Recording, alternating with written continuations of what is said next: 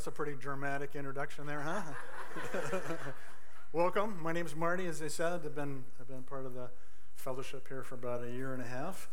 Uh, some of my family is here today, fourth row there, and uh, and uh, I got some friends. I, I, see a couple here. Is there anybody else that snuck up on me? Where's uh, yeah? So I, I think they, they came just so I wouldn't tell stories about them. Hold my feet to the fire. So, uh, yeah, so yeah, this is if it, when this is all done, uh, my mother is right here. Uh, you can blame her. It's all her fault.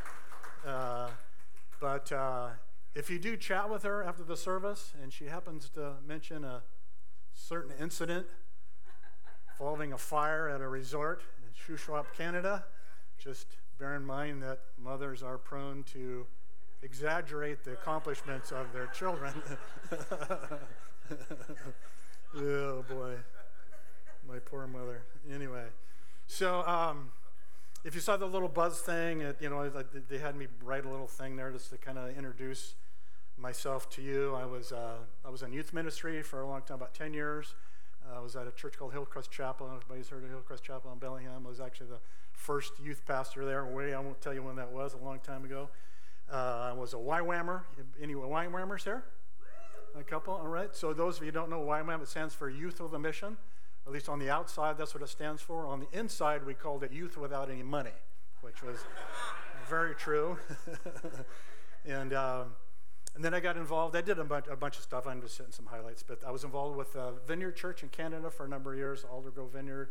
Uh, I was on the church planning team for the uh, Aldergrove, BC Vineyard, and then I started a Vineyard Church in my living room with uh, one other couple.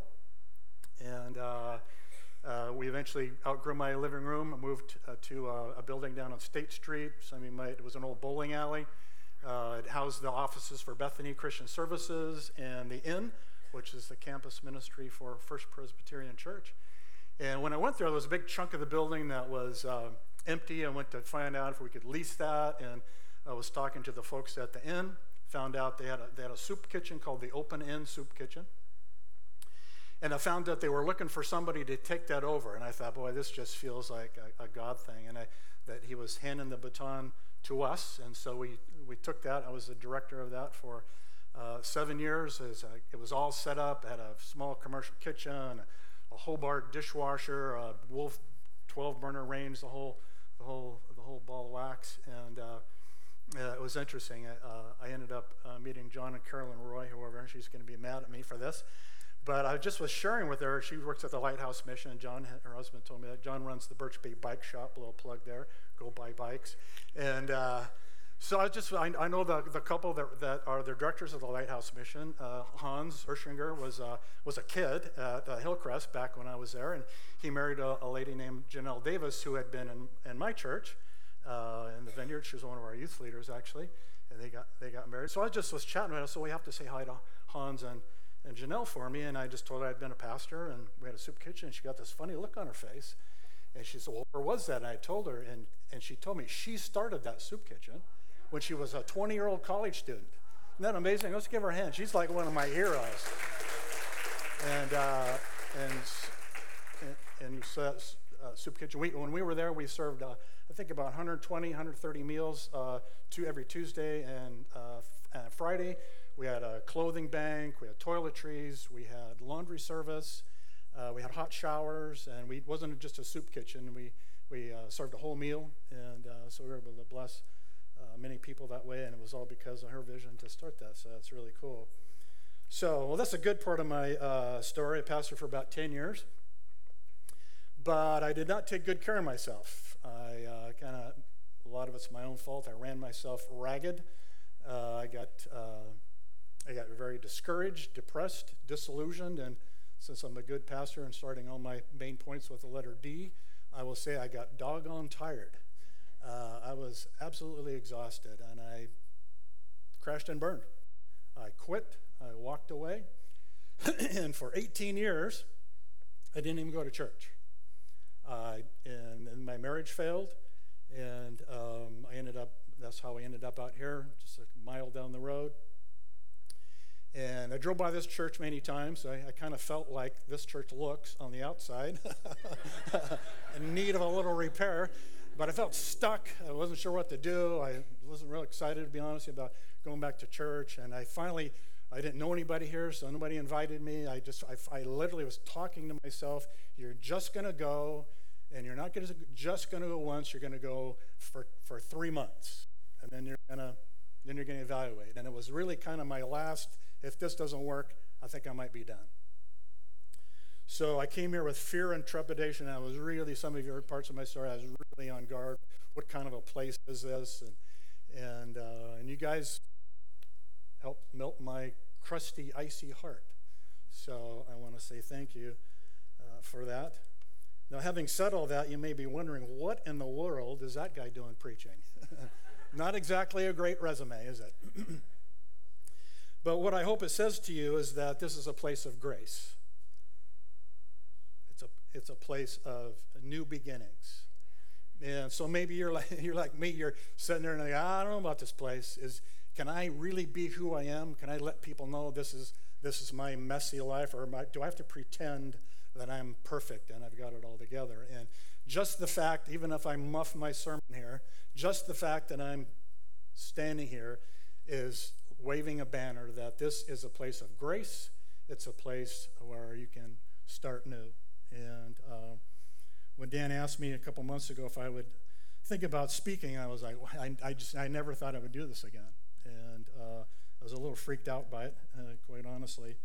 But um, I decided to do that because I want to be a part. I want to help.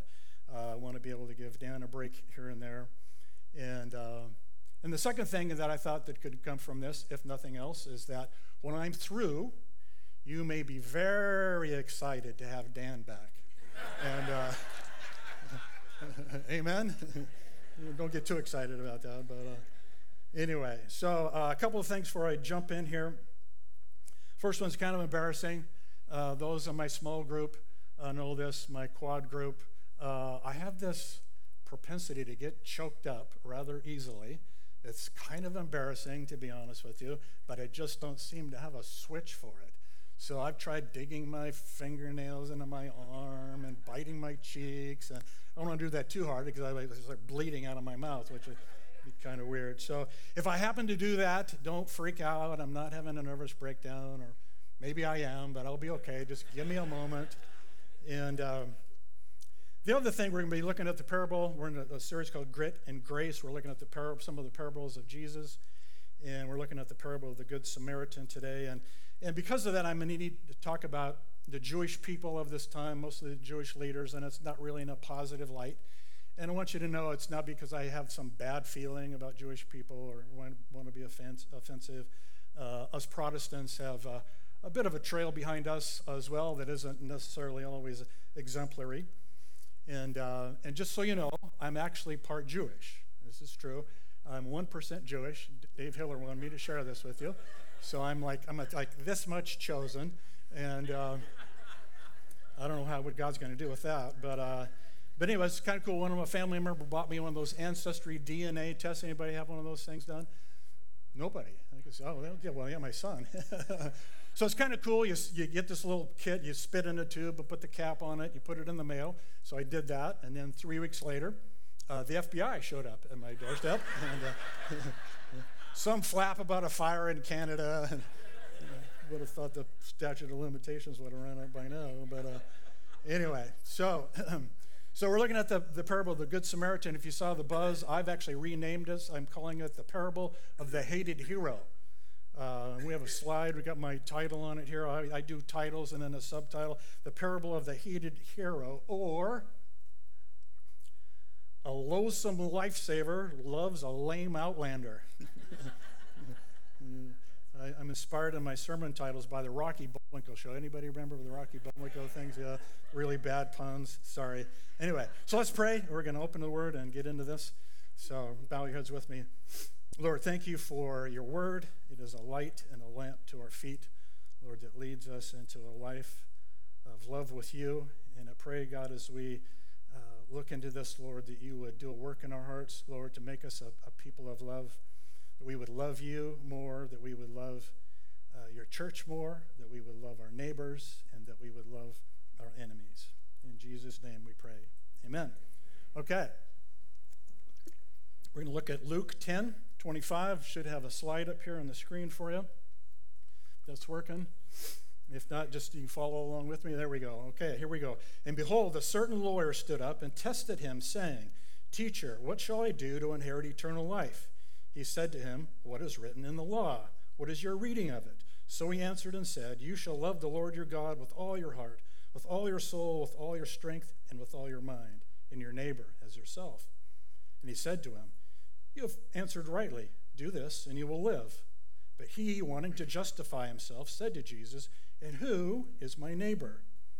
Then Jesus answered and said, A certain man went down from Jerusalem to Jericho and fell among thieves, who stripped him of his clothing, wounded him, and departed, leaving him half dead.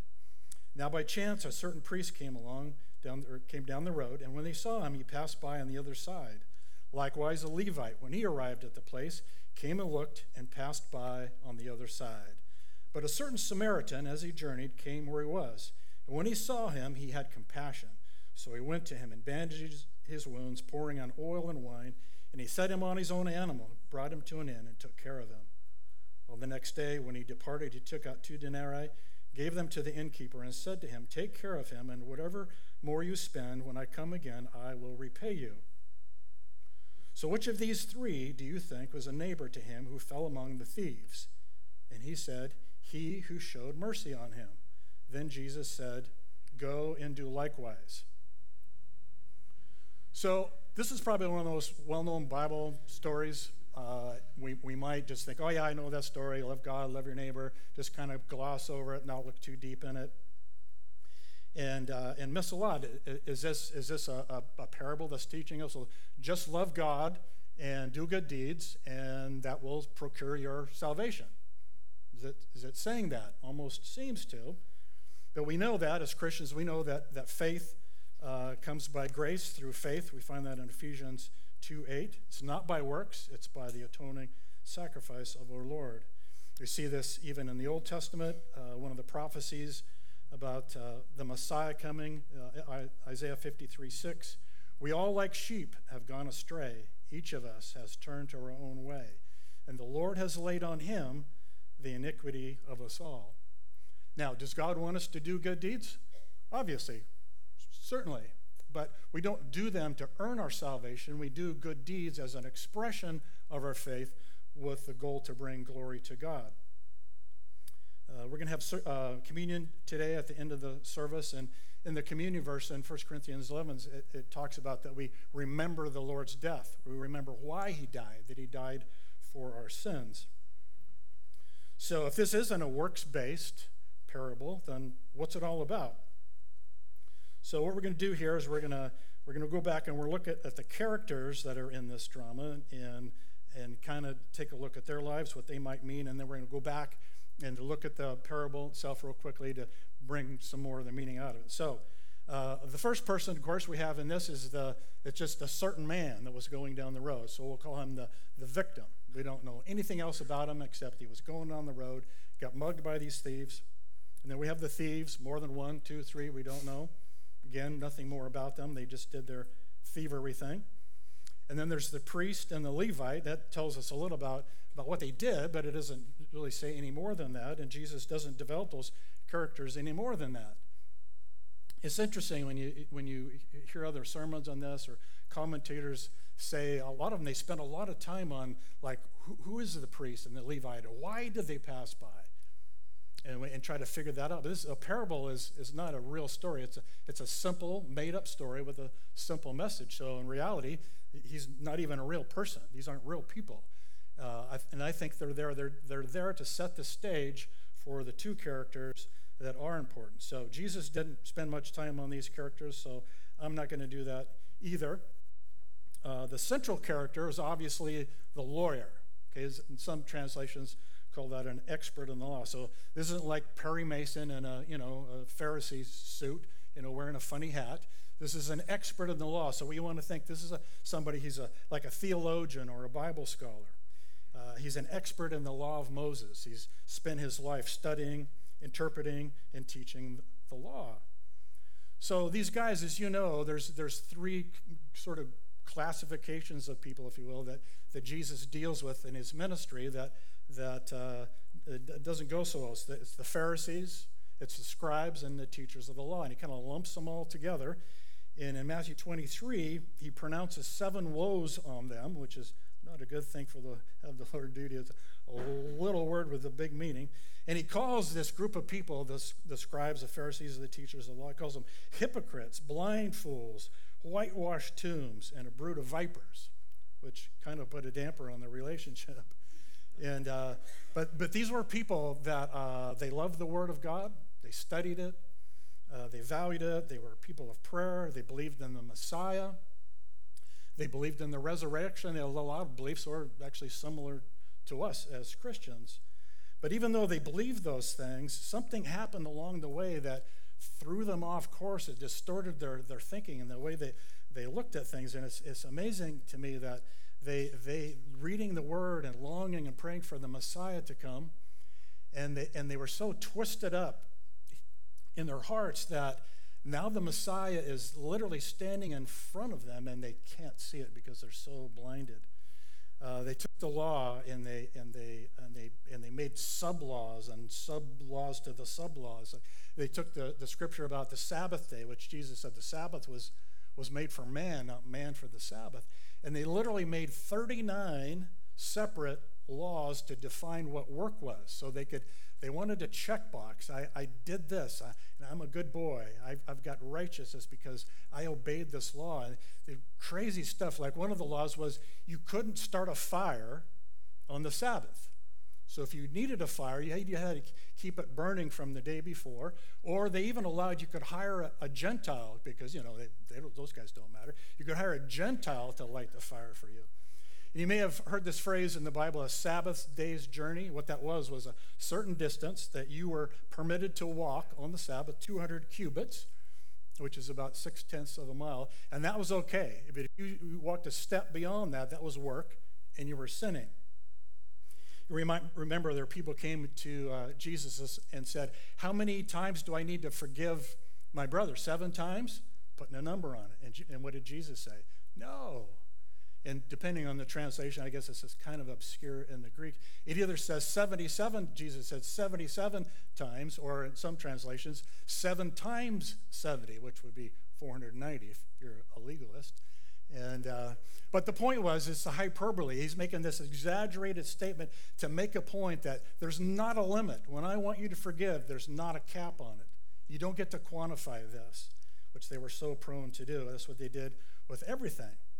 And so these people, the scribes, the Pharisees, the teachers of the law, they fell prey to a malady that is common to religious people everywhere. They became very proud. Proud of their knowledge of the scripture, proud that they didn't sin like common people did, proud that they didn't associate with morally repugnant people. Uh, 1 Corinthians 8 1 uh, kind of states their condition. It says that knowledge puffs up, makes us get a big head, but love builds up. They focused on truth rather than the truth giver. When we come to the Word, it's, it's not a magic book that if we just get the words in us, that that's going to do something good in us. And in fact, I would say this if we don't aim our hearts at love, then we risk becoming proud. And that's what happened to them. 1 Timothy uh, 1 5 says, The goal of our instruction is love from a pure heart, from a good conscience, and from a sincere faith. One of the things that I, I've tried to adopt in my daily practice, my time with the Lord, is that I don't, I don't open this up until I've prayed for God to orient my heart towards love. That I don't go into the Word to, to find anything or be anything other than a loving person. And so I prayed the prayer uh, that I prayed at the beginning that, that I would become a better lover of God, of the church, of my neighbor, and even my enemy. So we, uh, we, see, we see the heart of the Pharisees. They focus on truth and not the truth giver. And then there's a parable. It's a parable of the tax collector and, and the Pharisee. And, and I don't know if anybody's going to be preaching on that, so I don't steal too much of the thunder. But we got a, a slide for that. And this, this really shows uh, really plainly the heart of the Pharisees and the scribes. It's found in Luke 18, starting at verse 9. It says, To some who were confident of their own righteousness and looked down on everyone else, Jesus told this parable. Two men went up to the temple to pray, one a Pharisee and the other a tax collector. The Pharisee stood by himself and prayed, God, I thank you that I am not like other people, robbers, evildoers, adulterers, or even like this tax collector. I fast twice a week and I give a tenth of all I get. But the tax collector stood at a distance. He would not even look up to heaven, but beat his breast and said, God, have mercy on me, a sinner. Now, I'm going to confess something to you, and I know that none of you have done this. But one of the first times that I read this verse, uh, I always try to insert myself into Bible verses and try to relate to the person that's there so I can really uh, get a sense of this. And so I looked at this. I can't say that I identified with this very penitent uh, tax collector. And I didn't really feel like the Pharisee. And I think I said something like, Oh, Lord, I'm sure glad I'm not like this Pharisee. And then it hit me. Ah, it got me.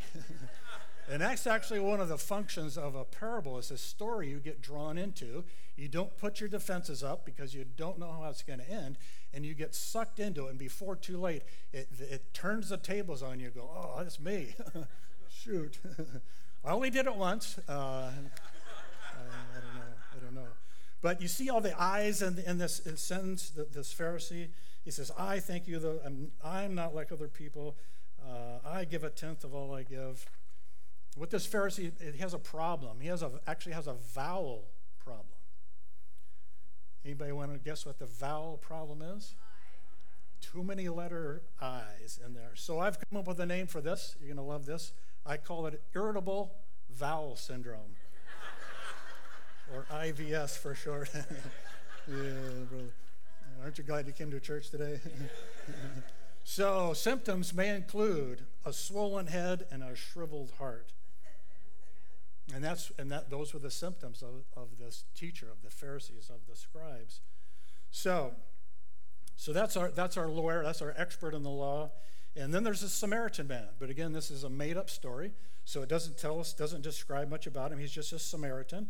And he comes along, and then he goes into great detail about all the care, all the mercy that this Samaritan man poured out on this on this victim. We don't actually know if he was he may have been Jewish, but we don't actually know. So, Jesus, in this parable, uses the Samaritan. Well, who were they? What did they represent? Well, if you know anything about the Samaritans, they were considered half breed, uh, half breeds. They were uh, descended from Jews that intermarried with Gentiles. So, of course, that was repulsive to an Orthodox Jew. Uh, they only accepted the law of Moses and rejected the prophets. So, you know, they were they were uh, they were wrong in their uh, theology or their beliefs, and they worshiped at Mount Gerizim rather than in Jerusalem, where they were supposed to. So they were wrong in every way. But probably the worst thing is that some years uh, before this account, some Jewish men infiltrated, uh, some Samaritan men, excuse me, infiltrated the, the Jewish temple, and they and they dumped the bones of dead bodies in the in the temple courtyard and in the and in the uh, and in the sanctuary. And they did it on, this, on the Passover. Obviously, they did it on purpose. You couldn't have done a worse thing to these Jewish people, to completely defiled their most holy place on one of their most holy days. The utterly contemptible Samaritan person was hated by the Jews more than even a Roman was. So, so those are our players. And to really get a, a, grip on what's going on here, because our central character is this expert in the law, is to understand when Jesus makes the hero of his story a very despised person, like the worst person that they could literally think of. You know, how, how do I connect with, how do I feel how this expert in the law felt? What's he thinking? How's he reacting? And, and I really hate to do this to you, and uh, I may need to ask your forgiveness ahead of time, but we'll pray for healing afterwards. So, so inner healing, healing of memories. So here's what I want you to do. I want you to think about the last time that you watched the news. Okay? And those people that made you really angry. You wanted to throw your television set out the window or flush your smartphone down the toilet. Okay, you got that person? Is that dialed up? I'm seeing some bad looks here. You might be thinking, how dare you? You've got to be kidding. There's no way. Well, it's not an exact correlation, but it's that's that's the dynamic here. Jesus picked the most reviled person that he could think of. If Jesus was to come to me and, and I were to ask him, what must I do? He wouldn't tell me the parable of the Good Samaritan. I don't, I wouldn't, I don't know if some of you are Samaritans. I have no idea. They don't mean anything to me. I'm not mad at the Samaritans. I don't any Samaritans in Birch Bay. He would pick somebody that I would have a really hard time with. A really hard time. So that's what this guy's faced us. So we got to have a, little bit of compassion uh, for him in this. That he, Jesus is trying to break through into this man's life, trying to bring him to the end of himself. So we so now we know kind of our two main characters. We're just going to hit some highlights um, in the actual parable. So remember the expert. He came to Jesus and he said, "What must I do to inherit eternal life?" So it looks like he's got a little bit of IVS there. Uh, to me, what must I do? And his request isn't even a sincere request. The Bible tells us that he came to Jesus to test him. Now, we don't know. Uh, oh, you lost me there, or I lost you. Um, what the motive was, if he just was curious about what this young upstart preacher was talking about, if he was looking for some dirt that they could later use against him, which we know they were trying to do. And so, uh, so he asks this question, and, and Jesus, in his, of course, his very masterful way, he turns it all around on this guy, and he, and he turns the question back to him with another question. He says, What does it say in the law? So he's meeting him on his own turf. It's, his, it's a home game, it's, it's a home turf, it's, it's his wheelhouse, is the law. He's probably thinking, Oh man, this is like a Sunday school or Sabbath day, Sabbath school uh, lesson. Every, every Jewish kid knew uh, uh, what the answer to this was. It's called the, the Great, the great uh, Commandment. Uh, when he asked him this question, it's to love the Lord your God with all your heart, strength, mind, and soul, and your neighbor as yourself. They, they knew that. It's an easy question for him, and so he answers. And then Jesus almost dismissively says, Yeah, you answered right. Go and do that, and uh, you'll have life. And almost just dismisses it. I don't know if this guy was expecting a rebuke or expecting an argument uh, but it's almost like this was the, the point where there's like this little crack in the armor. He doesn't walk away and go, okay, well, you know, love God, do good deeds, and I'm, I'm all set.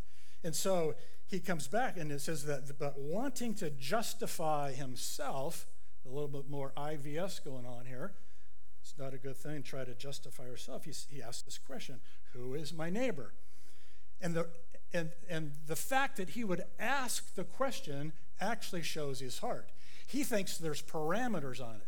He's got it limited in his mind. Who, who's my neighbor? Well, those are the people that are like me and my family, my friends, uh, my fellow Jews. That, that's who my neighbor is. But they, they had excluded in their mind other people, Gentiles, Romans, and certainly Samaritans. So then Jesus, uh, uh, so uh, comes to the end of this, and uh, and then Jesus uh, brings us to a head. And he, and asks him, So which of these three, the priest, the Levite, or the Samaritan, who had mercy? Who had mercy? And of course, he's, he's trapped, and there's only one. It's not like, oh gosh, was it the priest? Was it the Levite? Well, we know they just walked by, they didn't do anything. And, he, and his answer is really interesting. He says, He who showed no mercy. It's almost like he couldn't even say the Samaritan. He didn't want the word Samaritan to pass over his lips because he was so despised. And the answer to the question, who is my neighbor, is that there isn't an answer. There isn't a quantifiable, well, it's these people and it's not those people. So, how, well, how do I check the checkbox? How do I know if I've, if I've been righteous or not? You think about the, uh, the, the, the victim and the Samaritan, they had nothing in common, probably. If he was Jewish, Samaritan, they didn't live on the same street, the same town, same city. They didn't share the same religion, the same race. They were nothing alike. The only thing was that, that this guy was traveling on a road and the, the, the Samaritan happened to be going by. And this person that is presented in front of him, someone who needed his mercy. And that was, that was really the answer to the question. My neighbor is anybody that I cross paths with who needs mercy. Anybody who needs mercy. And then he says to the, the expert in the, in the law, go and do likewise. So this is a critical point in the in the story. What what's the expert in the law? What's he going to do? What does he do? Well, we don't know. Don't you hate that? I know when I was a kid, uh, there was a these TV shows. There was one. It was called I think it was Lost in Space. Anybody remember Lost in Space? And when they do that, my dad told me about it. But uh, uh, and uh, it would they would do an episode, and they would start like the second episode, and then it would freeze frame, and then it would say, remember the dreaded words, "To be continued." And I was like, oh, I hate this. They they had you because they created this tension and then, you, and then, you know, this was a couple of years before Netflix, so you couldn't binge watch the episodes. You had to wait two weeks, or a week, excuse me, before you could watch the next, and then they do it to you again. Well, I think, in, so we're, what we're feeling in this story is tension we don't know. And it makes us stop and kind of, well, I, I you know, we want to put a bow on it, and, you know, every, and everybody did, you know, the right thing, and we all lived happily ever after. So we don't know. Maybe this guy walked away with his heart as hard as it ever was. Maybe he actually repented. Maybe he said, oh man, that your parable got me. Or maybe he continued to try to justify him, himself. We don't know. We can only speculate. Maybe he went into this mode of maybe arguing with Jesus, like, well, okay, so I know that I'm I'm a sinner, but I'm not like a sinner like he's a sinner, like a Samaritan is a sinner. And, and, and these the Pharisees, the scribes, the teachers, they would have actually liked this I think, where we'd have like a grade one center, a grade two center, you know, on up, you know, order of magnitude worse. And he may have said, well, I'm, you know, I'm maybe like a grade one center or grade two center. But these Samaritans, these are like a grade 50. These people are completely despicable. And, and, and again, trying to justify uh, himself. Uh, but we don't know. And, and I, I was thinking about this, and I thought, you know, what would, if he was doing this, what would, what would Jesus do? He's going on trying to justify himself.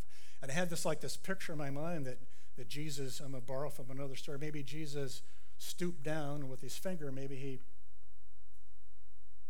wrote something in the dirt.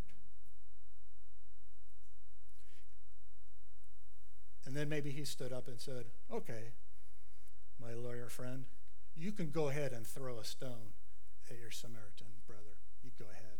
You're, you're only a grade one sinner. He's 50. He didn't see himself. Jesus is trying to bring him to the end of himself. I was thinking about the prophet Isaiah, who was certainly a, a holy person, and he had this encounter where he had a, a vision of, of who God was uh, in light of who he was. You remember that? And he says, Woe is me, I'm undone. Absolutely undone. He wasn't probably justifying himself, saying, Well, I'm not as bad as those guys. So, what Jesus is doing here is, is uh, in James, it tells us that the, the law uh, is like a mirror, that we can look into the law and something's reflected back to us. And, and if we'll look deeply into it, we can see who we are. So, we look into the mirror, but if we just glance, we just glimpse, and then turn away, we're going to forget what we look like. So, if I was to take my mirror and kind of do a quick glance and go, gosh, I never realized how much I look like Bradley Cooper. and, uh, then I'd, I'd look a little bit more deeply and I go, well, I never realized how much I looked like Bradley Cooper's grandfather after he'd been dead for six months. and um, so that's what the law does. It reflects back to us who are the, the, you can't fix yourself with the mirror. The mirror can only show you. Here a few weeks ago, I was looking in the mirror. I try not to do that too much at my age. And I noticed a couple of spots. I had a spot on my nose, I had a spot on my forehead, a spot on my cheek, and I do have a growing uh, garden of horrid age spots. And uh, but I saw these spots; they looked kind of new. So I went to the doctor uh, and uh, sent me to a dermatologist. I had some pre-cancerous spots, nothing to be worried about. Then they burned those off. So I looked into the mirror. I saw these things that needed to be taken care of, and then I went where somebody could take care of them. But I had I, I avoided those and let some months or years pass, it may have been not a good thing. So Jesus said that he came to call the righteous and not sinners to repentance. So he draws this line and then was like, well, you know, maybe this this expert in the law doesn't really want him to see himself maybe as a as a as a sinner, but you don't get Jesus unless you're a sinner. It's the only people he came from. So if you if we if I see myself as a righteous person, then I don't need Jesus, right? I remember years ago, I was, I was talking to a friend, sharing the Lord with them, and I got through, and they said to me, Well, I just don't feel like I've done anything all that bad. didn't sense their need for it. And so then I knew I knew how to pray for that person, that God would convict them, show them, and eventually that happened. So um, so we look in the mirror and we see, and then and then we don't want to try to wash your face with a mirror. It's not going to turn out very good. Some people try to do that. So there's another mirror kind of a story. Remember, I want to go over it real quick here. It's the rich young ruler. Uh, remember that story? Kind of similar. It comes to Jesus. What must I do to be saved? They talk about some of the commandments, interesting, not all of them. And then he says to him, Well, I want you to do this one thing. I want you to go sell all that you have, give to the poor, and come follow me. And what's the Bible say? That he left sad because he had a lot. Jesus could see this guy, his problem was covetousness or greed, where our expert in the law, he had a different problem. He has this hatred for, for Samaritan people. And, and so, uh, so he goes away, and, and, and uh, the disciples, it says, were amazed, and, and that they said to each other, Who then can be saved? And this guy was pretty righteous. And Jesus looked at them, and this is the key, and it says, With man, this is impossible, but not with God. All things are possible with God. I love the, the 15th chapter of the uh, book of John. We're going to put that up for you to see. And, and in this uh, uh, section of scripture, it, it, reiterates this, this theme that we need to understand here is that, that apart from me, Jesus said, you can do nothing. Apart from me, you can do nothing. So I'm going to read through. Uh, I, I, edited this for brevity because it's, uh, it's about 17 verses here, so I cut it way back so we could hit the highlights. So let me, let me read that to you. It says, I am the true vine, and my Father is the gardener. Remain in me as I also remain in you. No branch can bear fruit by itself, it must remain in the vine. Neither can you bear fruit unless you remain in me. I am the vine, you are the branches. If you remain in me and I in you, you will bear much fruit. Apart from me, you can do nothing. Now remain in my love. If you keep my commands, you will remain in my love. My command is this Love each other as I have loved you. Greater love has no one than this to lay down one's life for one's friends. This is my command love each other. And now, if you noticed all the repetition in there, this is what I call a pile driver scripture. You guys know what a pile driver is? You ever seen when they're building a dock, like a ferry dock, and the big treated posts, and they bring this machine in? It just it just pounds on those posts, buries them deep in the ground so that they can't be moved. I recently took a trip over to Port Townsend to see my sister. And, and uh, I don't know, I rode my motorcycle. I don't know if I, uh, with my motorcycle helmet, if I looked like a crash test dummy or what, because this, this guy really hit the dock hard. We bounced off it. There's a bunch of us motorcyclists in the front, and we, uh, we were all almost tipping over on our motorcycles. But those pilings were driven really deep into the ground. And that's why I look at this, this verse. It's, it's seven times it says, Remain in me, remain in the vine, or remain in my love. I think maybe the Lord wants us to get this. That this is, you know, we have to remain in Him. And then five times it says that as a result of remaining in Him, that we would bear much fruit. That's how we're going to love our enemies. Uh, we're in this series called Grit and Grace. And I think when it comes to loving our enemies, we need a lot of grit and probably a truckload of grace. Now, our neighbor doesn't include just uh, our enemies. It could be our, it's our family, it's our friends, it's the person sitting next to you this morning. It could be somebody here sitting right next to you, and what they really need this morning is some mercy, some grace, some kindness. Anybody ever been there? I've come here like that. I did put up a sign that said that's what I needed, but that's the way I came. And uh, so, grace and grit. It comes to our enemies. I know for me, there's no way that I'm going to live my I'm just like you. I watch the news. I get mad. I yell at my television set. And uh, sometimes I just have to turn off because I can't take anymore. But, um, but here's, here's what I know, and, we'll, and, I, and I'm sure I'll do it again. Uh, probably tomorrow around water coolers and uh, coffee shops. We'll be, we'll be in the darkness. All the things that we see going wrong in our, in our country and in our world that are driving us crazy. Um, God's up in heaven. He's listening to us, complaining, cursing the darkness. And uh, I found this uh, great. You probably heard this before.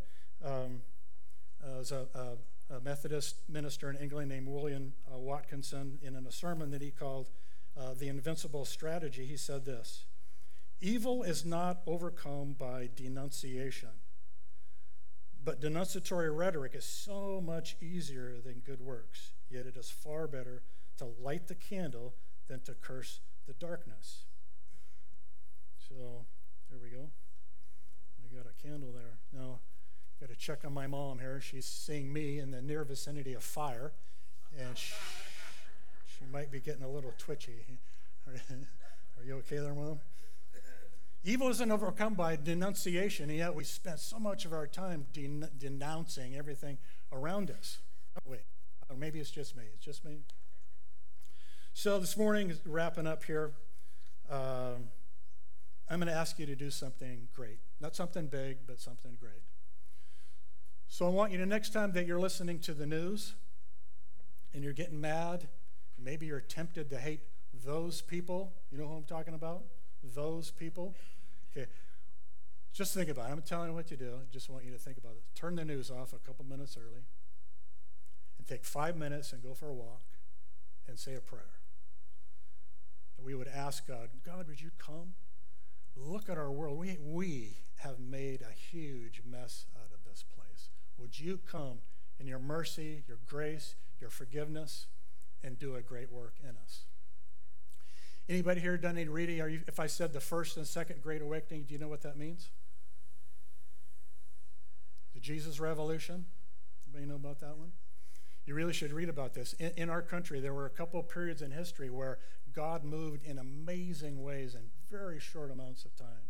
Go back to First Great Awakening was a man named uh, Jonathan Edwards. Uh, George Whitefield, who was a British evangelist, came and began preaching around New England. This and this revival broke out where people uh, by the hundreds and thousands came to faith in Christ. And then it kind of lapsed, and then there was another movement, uh, evangelists like Charles Finney, uh, and then D.L. Moody, and, uh, and then up through Billy Graham. There's literally been millions of people swept into the kingdom of God. Then the Jesus Revolution. Uh, the estimates that anywhere between 300,000 and 3 million people came to the Lord just during the Jesus Revolution. Now it's messy. Revivals aren't perfect. Uh, you know, I, I, have four sons. I was there. I cut the cord on all four of them, and it's messy. Life is messy, and and uh, and that's the way it is. But but if we knew what God what God's done in the past to give us faith or what He could do in the future, some of us here somewhat recently remember hearing about a revival that happened in Asbury. Anybody remember that one? Okay, that was just a little taste of what God could do. And wouldn't it be better if God's up in heaven and He's listening to us? He's listening to us, maybe if we're honest, kind of hating on people. But instead, we stop and we lift up prayers as. Millions of people. Do you think God might answer those prayers? I think it's worth a shot. And I think, I don't know, I'm not a prophet, but, but I, look, I look at the future and I think, boy, you know, this could, this could get dark. Things could go really sideways. I don't know that. I hope it doesn't. But what I know is that the church can be at its very best in the darkness. Just a little light dispels a lot of darkness. And I think if the church, if we'll take that step forward to really be the people of God who love anybody that comes across our path, and we really we need to stop we need to stop hating people that Jesus loves. I mean, I, they're, they're doing bad things, but I'm a bad person. It's pretty hard for me to be, at this point in my life, to be very puffed up. I was a pastor that quit. I was a pastor whose marriage failed. Pretty hard for me to go, I'm really something because I know that I'm not. And when we look at the world, you know, one of the reasons Jesus is waiting to come back is because he wants a great harvest of souls. All those people, we get really irritated. He, he's longing to lavish his love on them. He's waiting. You know, if you guys were here when Dan did the sermon about the, uh, the prodigal son, anybody here for that one? You remember when he ran down the aisle? Do you remember who was on the other end of the aisle? that wasn't planned on my part. I, am up here. I could kind of tell he was going to do something. And uh, for those of you who weren't here, our, our Pastor Dan, uh, he was up here preaching about the, uh, the uh, prodigal son, and, and he was illustrating uh, uh, the father running to the wayward son, the one he wasted his inheritance on prostitutes and wild living. And as soon as the father saw him, he ran to him well, Dan had planned, well, I'm going to run, and uh, hopefully I can find somebody, you know, to run to. And I just, I'd been on the worship team that morning. I was standing right at the end of the aisle, so I was in the perfect position. I wasn't planned on my part. And he's, he was about halfway down the aisle. I'm like, is he going to stop? is he going to tackle me? What's happening here? But he, he ran back and he embraced me and even kissed me on the forehead, if you remember. And uh, so I, I told him that since he's my father, that, that uh, I could call him dad. So. So I want you to think about it. I'm going to tell you to stop listening to the news. I'm going to tell you to stop cursing in the darkness because we're probably going to do it anyway. Maybe we can add to that some prayers. God, would you come in your power and do a work in our midst? I'm going to ask you to do one other thing to pray every day. To ask God one thing, one person. God, would you show me one person that I can show mercy to today? Just one. Could be at work. Maybe it's a family member. Maybe it's somebody you go get coffee and you notice somebody's having a really bad day and you can just a little act of kindness, and, and it can mean so much. When I first came out to Birch Bay, six very lonely years out here by myself, didn't know anybody out here. I'd go for walks by myself. And uh, I started going to a restaurant. I'd go for bride because I wasn't going to church. I would go for breakfast on Sunday morning, and I would go to one of the ones down here in Birch Bay. At 8 o'clock on Sunday morning, I was literally the only customer every Sunday. So this young waitress who was there, I was, you know, she was bored, except there I was. So oddly enough, we became friends. And, uh, you know, we got to talk regular, you know, how are you? You know, what brings you to Birch Bay? And I told her my story. And then she told me her story that she'd been engaged to be married and her fiance ghosted her two days before her wedding. And so we kind of shared this little thing. And then I would come in and she just, she was kind to me. She saw me. And you know, I don't know if you've ever been a, uh, in a restaurant where you just kind of feel like people look through you about your order, but they're, you know, you've like, you know, I'm, I'm, not really there, but I could tell she saw me and she would ask me, how are, how are you doing, Marty? She said, you need to get a dog. You need to get a dog. When I went through this thing, I got a dog, and it, and it helped me. And she just, I think she was a believer. She just expressed kindness to me, and it meant so much to me. And I had my friend, my family, my friends, but they all lived in Bellingham or other places. And, I appreciated that, but on a regular basis, this is like the only person that I encountered, and they were just kind to me at a time when I needed it so much and it meant so much. You don't have to have some big ministry. Just asking God, one person, Lord, that I can show mercy to today. I would even encourage you when you come to church, it's easy for us to go, well, you know, I hope somebody encourages me today, or maybe I'm not going to go, or but you could come for somebody else. You could come with the prayer, God, would you just lead me to one person that could, could I could bless today. And you may have no idea what that means to them. I just want to encourage you to do that. So I'm going to ask the, uh, the, our communion people, we're going to have communion here this morning, so our servers will come.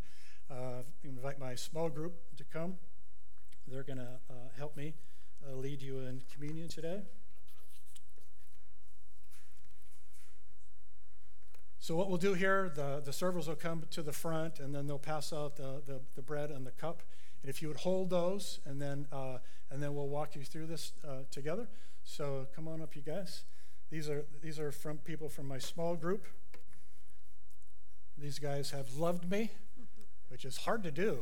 Uh, and uh, they've loved me through this season of my life, and I appreciate them so much. And uh, so I thought it'd be fun to have we, we got a couple more people, but um, this is most of my small group, wonderful people.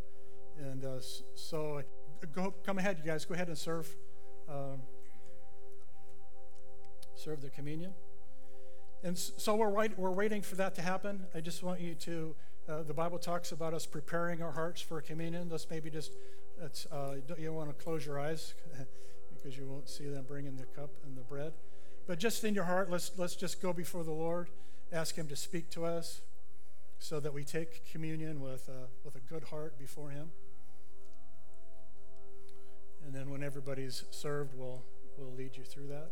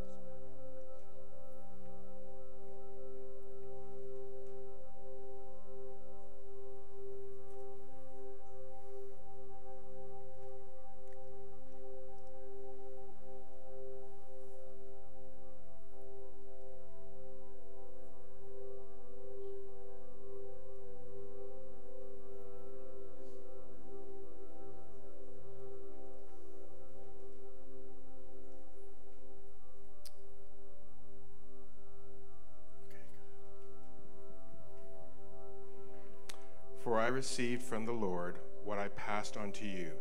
The Lord Jesus, on the night he was betrayed, took bread. And when he had given thanks, he broke it and said, This is my body, which is for you. Do this in remembrance of me. So let's partake of the bread.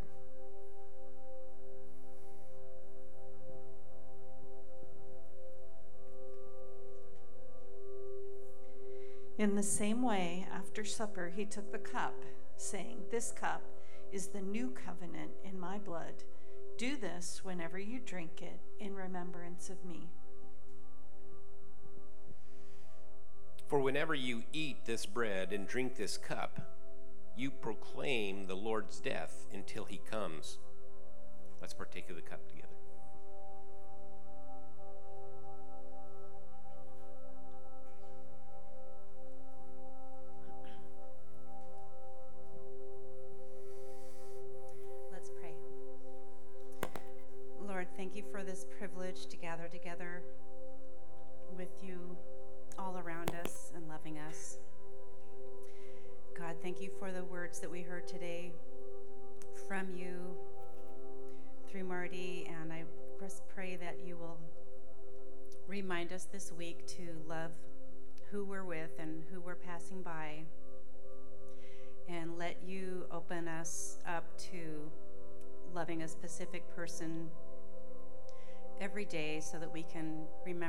The, way that you've loved us.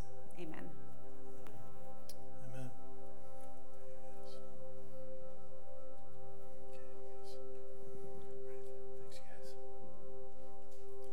All right, we're gonna we're gonna close with one last song, but uh, I want to. Uh, I don't know. Do we have a prayer ministry team today?